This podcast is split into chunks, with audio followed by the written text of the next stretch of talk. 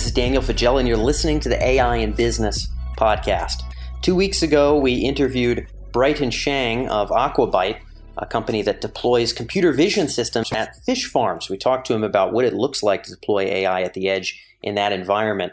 And during that recording, we got in an extra bonus episode with Bryton about how to build AI products for non technical audiences. Again, he's selling a computer vision product to fish farmers. Obviously, this is a product development effort that involves really keeping the data science, the heavy lifting, the data labeling and feature selection in the hands of the vendor, in this case, Bryton's company, Aquabyte, and away from the client so that they don't have to deal with complexity. What does it look like to construct a product that feels simple, feels like SaaS to the user, but ultimately delivers a compelling new capability with artificial intelligence. We here at Emerj are seeing more and more companies going this route. In other words, making adoption simpler by SaaSifying the AI benefits of a product. And Bryton's company is a good example of a firm doing just that. So if you're interested in building AI products, whether it's for your own team or whether it's for clients taking something to market, this is going to be an episode you want to tune into because Bryton walks through how he solved that problem and how he worked hand in hand with his client market to build a product that would be simple for them to use where they wouldn't really even have to know that AI is what's powering it. Bryton is also one of the speakers at the Edge AI Summit. Kisaco Research is the sponsor for this episode. You can Google AI Edge Summit and you're very easily going to be able to find the event. It's November 18th through 20th. It's a completely virtual event, so you should check that out. If you're interested in selecting the right AI vendor, so you're thinking about AI products, kind of like the one we're talking about here, and you want to know how to find the vendor company that might be best suited for you, whether it be for the AI skill sets that you have in house or whether if you're shopping for a client, the level of AI maturity that they have, then be sure to download our five keys to picking the right AI vendor guide. You can find that at emerj.com slash B-U-Y-1. That's buy one. emerj.com slash buy one. That's our five keys to picking the right AI vendor. So if you're thinking about products from a acquisition standpoint and wondering what might be a fit, that's going to be a good framework to build off of. And if you're interested in building AI products, this episode is also going to help you think through that process too. Without further ado, this is Bryton with Aquabyte here on the AI and Business podcast.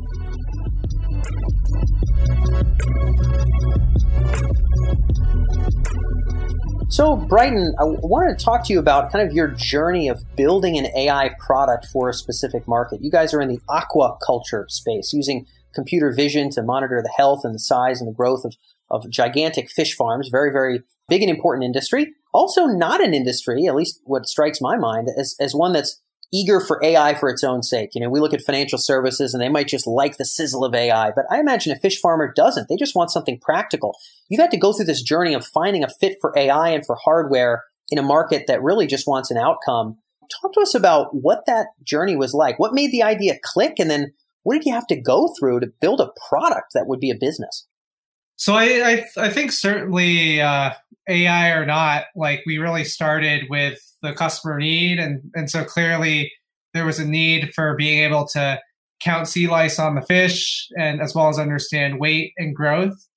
And so whether that could be solved by AI or not, that that's really a, a large need that was really clear from the farmer. We had talked to a number of farmers, and and they had consistently said that that was their number one problem.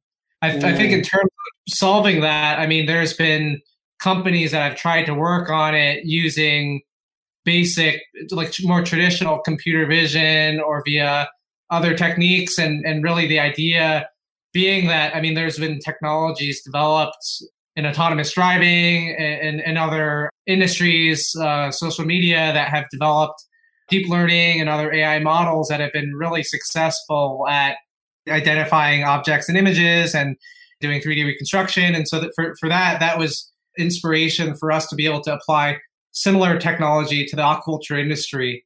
To get started is a bit challenging. So, of course, we, we need to gather training data. And, and this is something where basically taking lots of pictures of fish and being able yeah. to annotate those images yeah. for sea lice and, and even like determining the weight of the fish. This is not something you can determine from an image. You actually have to go and physically like weigh them. And yeah. And so there's certainly challenges around the data collection aspect, but really, I mean, I think the AI company, it's, I, I think there's a saying that it's like, like AI company is sort of like raisin bread. Like the company is like the bread and the AI is just like the raisins that make it like special. But at the end of the day, we're just they're still solving for that core need of the farmer. 100%. I mean, if, if you could um, grow a billion dollar firm with not a lick of AI, more power to you. You know what I mean? We just happen to have a focus on AI use cases here on the show, but we certainly don't tout toy AI for its own sake. But it sounded like the problem was suited, and so bada bing, right? You're not going to be able to build software that takes a look at fish. You know, the old school methods of computer vision of you know looking at lines or something like uh, those really those old videos of how computer vision used to work. It's just never going to skin the cat. So you got to use ML. And the kickoff for the company, which you mentioned in our previous interview, was actually around regulation, which I found to be interesting. So there was a regulatory act in Norway, and I don't know if this if this took place in other countries or just in Norway, where they had to count the lice a certain amount on their fish. They had to do a certain amount of sampling. And it seemed like that was actually the catalyst almost to the business. Is that safe to say? I, I, would say so. I mean, certainly there's businesses with economic incentives, and, and there is also an economic driver for them to manage sea lice. Because fish farming is something that does touch environmental uh, concerns as well as food safety concerns, it is something that is uh, intimately tied with regulation. And in this case, pretty much every country that grows uh, fish in the ocean has some form of regulation of parasites.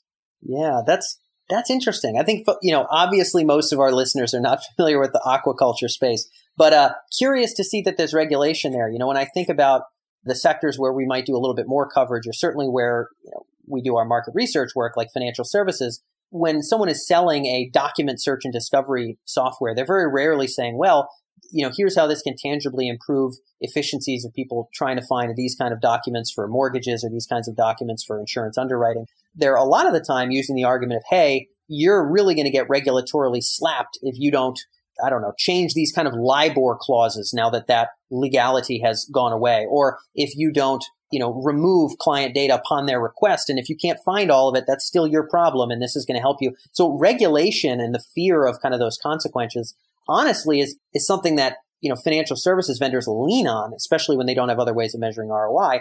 Curious to see that it's also potentially a lever to kick off a need for technological innovation in your space too. This is something that's made people kind of have to adapt, if you will.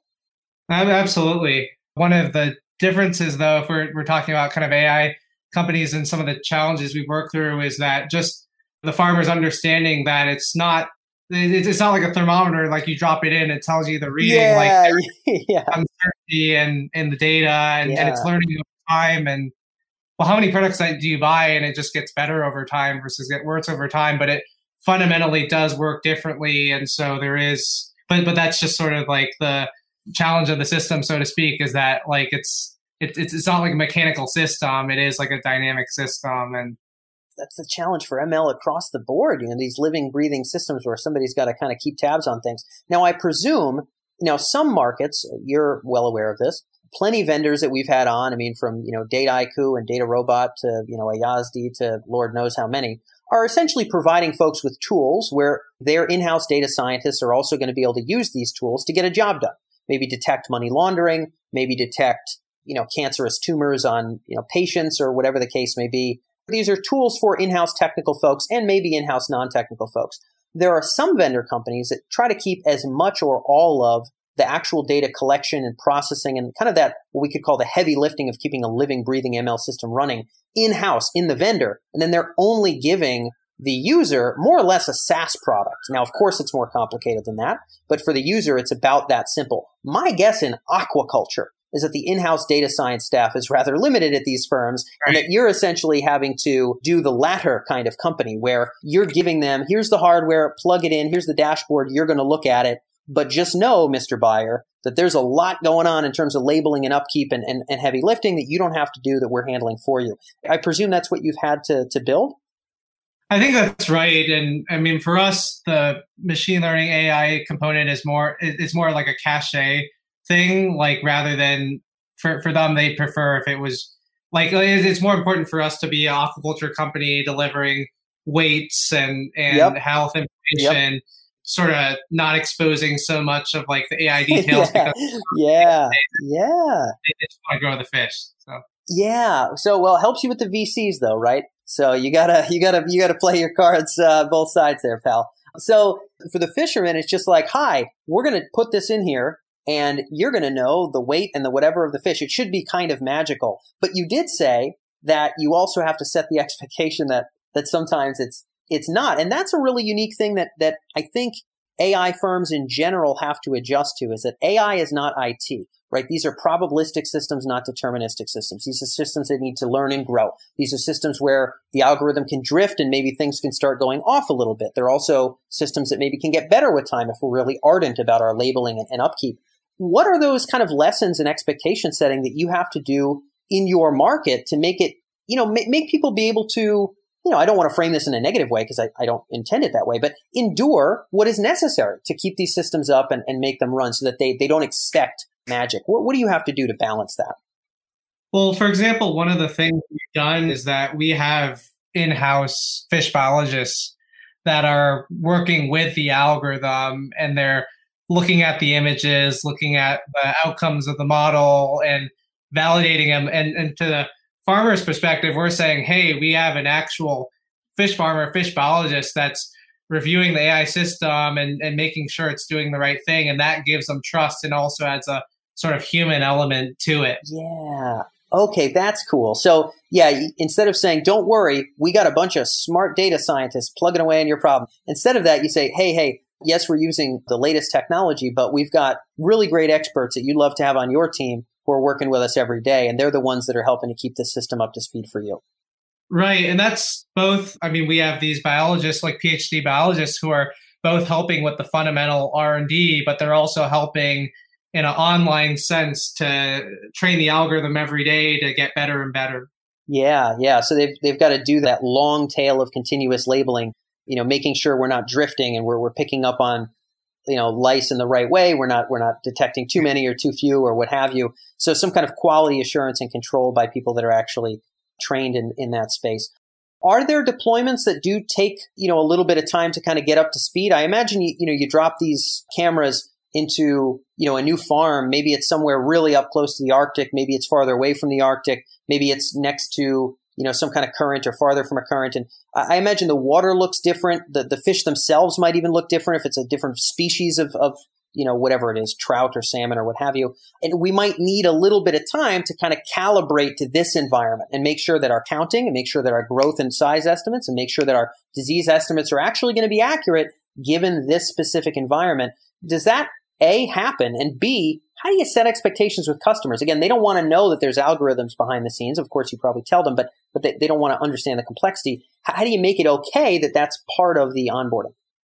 There is some adaptation that we have to do in certain cases. So we've deployed everything everywhere from like farms that are inland um, that are protected waters to more exposed sites. Uh, we even deployed at one farm that's basically on an oil rig that is Whoa. surrounding. Whoa!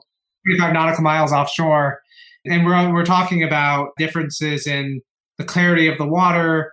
Also, if there's like algae, and that that's yeah. also like a seasonal thing.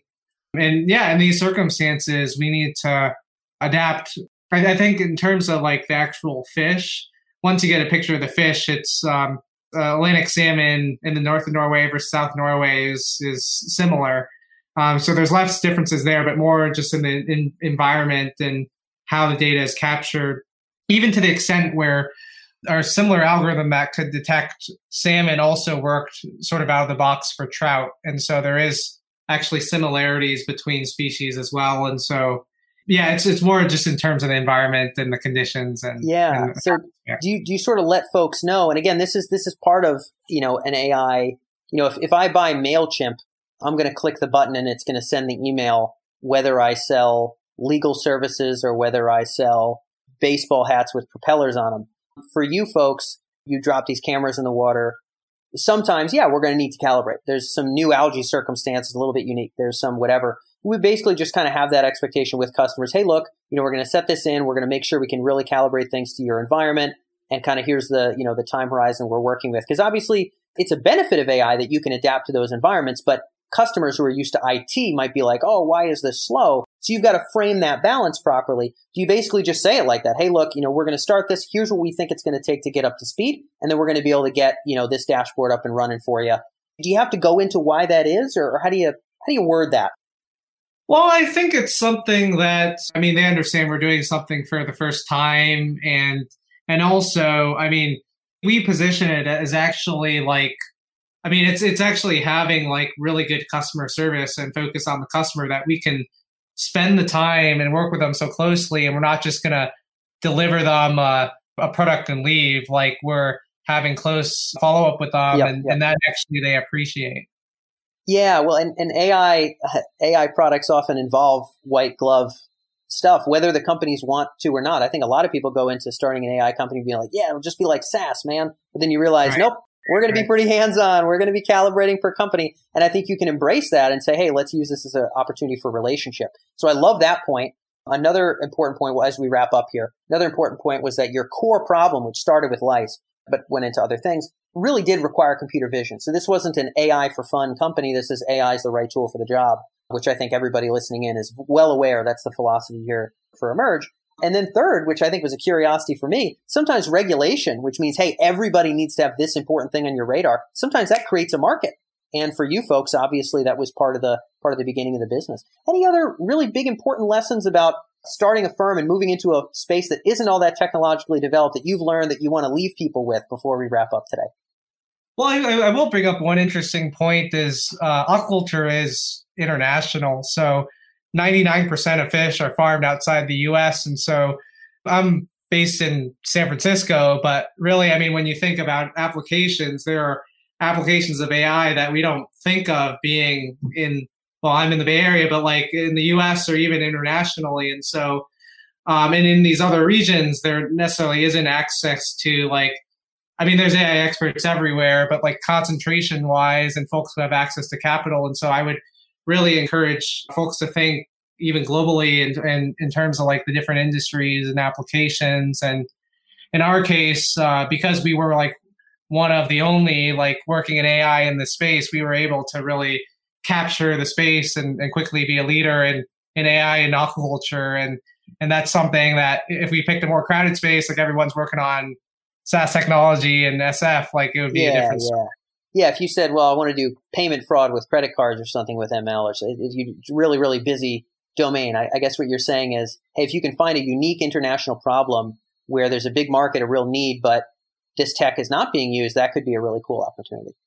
Exactly. Nice, nice. I think that's transferable lesson for the folks tuned in. So anyway, Bryton, I know that's that's it for interview two. Thanks again for joining us here. Yeah, thank you, Dan.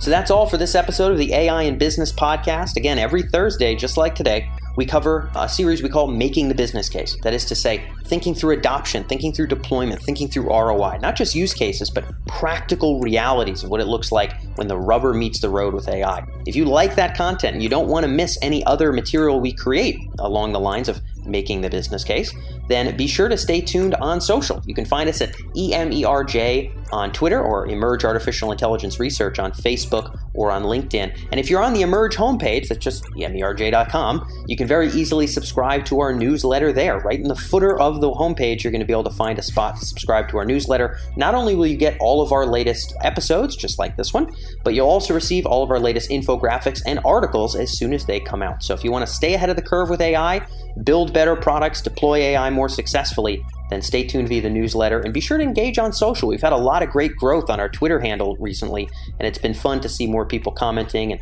sharing and building off of the ideas that we're posting on a daily basis on Twitter. So that's just at EMERJ. So stay tuned and stay plugged in if you're not already. But that's it for this episode. I look forward to catching you next week for our use case episode on Tuesday here on the AI in Business podcast.